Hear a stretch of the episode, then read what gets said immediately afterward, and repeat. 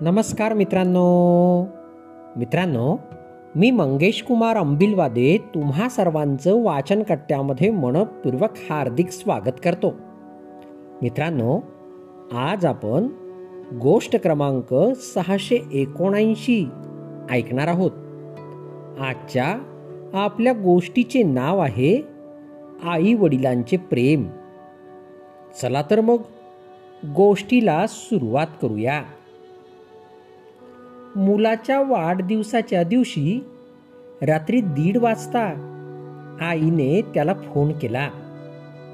म्हणाली बाळा वाढदिवसाच्या हार्दिक शुभेच्छा. मुलगा वैतागला. चिडूनच म्हणाला अगं ही काय वेळ आहे का फोन करायची? सकाळी फोन करता आला नसता का? शुभेच्छांचा स्वीकार न करता मुलाने फोन कट केला. काही वेळाने त्याच्या खास मैत्रिणीचा फोन आला. तब्बल दोन तास बोलला तिच्याशी. नंतर मैत्रीण फोन ठेवत बोलली. सकाळी बोलू. तरी तिची इच्छा नसतानाही आणखी जबरदस्तीनं दहा मिनिटं जास्तीचं बोलला. शेवटी तिनंच फोन कट केला. नंतर एवढा वेळ फोन व्यस्त लागूनही वडिलांनी फोन केलाच. आता तो मुलगा रागवत नाही. पण शांतपणाने म्हणतो बाबा सकाळी करायचा ना फोन? आताच आईचा फोन येऊन गेला. तिने वडील म्हणाले मी तुला हेच सांगायला फोन केलाय की तुझी आई खरंच वेडी आहे. मूर्ख आहे. जिनं तुला तुझा वाढदिवस आहे म्हणून फोन करून तुझी झोपमोड केली. खरं तर ती पंचवीस वर्षापासूनच अशी वेडी मूर्ख झालेली आहे. पंचवीस वर्षापूर्वी जेव्हा तिला डॉक्टरांनी सांगितलं होते की तातडीनं ऑपरेशन करून मूल अबॉर्ट करावं लागेल. तेव्हा आई जगू शकेल. पण तेव्हा ती मरायला सुद्धा तयार झाली होती. तुला जन्म द्यायचाच ही भावना तिची होती. रात्री दीड वाजता तुझा जन्म झाला बाळा. संध्याकाळी सहा वाजल्यापासून तिला प्रसव वेदनांनी त्रास होत होता. त्यावेळी खरंच ती जीवन मृत्यूच्या उंबरठ्यावर होती. असह्य वेदना सहन करत होती. पण तुझा जन्म झाला आणि ती सगळ्या वेदनाच विसरून गेली. डॉक्टरांनी तर आधीच आमच्याकडून लिहून घेतलं होतं की तिच्या जीवाचं काही बरं वाईट झालं तर डॉक्टर जबाबदार नाहीत म्हणून. तुझा जन्म सुखरूप झाला आणि तिच्या आनंदाला पारावारच राहिला नाही.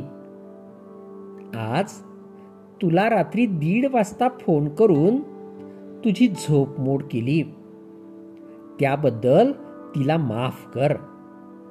एक सांगायचंय तुझी आई पंचवीस वर्षांपासून मला रोज रात्री दीड वाजता उठवते आणि अभिमानाने सांगते आपल्या बाळाचा जन्म याच वेळी झाला होता बरं का? फक्त हेच सांगण्यासाठी तुला फोन केला होता. असं सांगून वडिलांनी फोन ठेवून दिला. मुलगा हे सगळे ऐकून सुन्न झाला होता. सकाळीच तो वडिलांच्या घरी पोहोचला. आईचे पाय धरून त्याने माफीही मागितली. वडील म्हणाले ती नेहमी म्हणायची आपला मुलगा आहे. त्यामुळे आपल्याला कसलीही चिंता नाही. आता मी तिला सांगेन. जशी आधी पण काळजी घेतली तशीच तुझी काळजी मी यापुढेही घेईन. आई म्हणाली असू द्या हो माफ करा त्याला. आई वडिलांना आपली धनदौलत संपत्ती नव्हे तर आपलं प्रेम हवं असतं. तुम्ही त्यांची काळजीही करावी अशी त्यांची अपेक्षा नसते.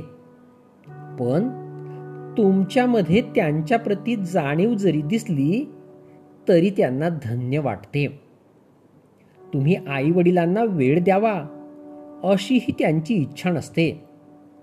पण त्यांना वेळ दिलात तर त्यांना समाधान वाटते. कारण त्या दोघांचं प्रेम जगात अनमोल आहे. मित्रांनो ही गोष्ट या ठिकाणी संपली.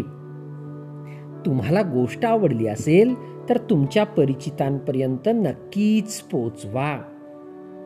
आणि हो मागील सर्व गोष्टी हव्या तेव्हा ऐकण्यासाठी प्ले स्टोअरवरून वाचनकट्टा ॲप नक्कीच डाउनलोड करा.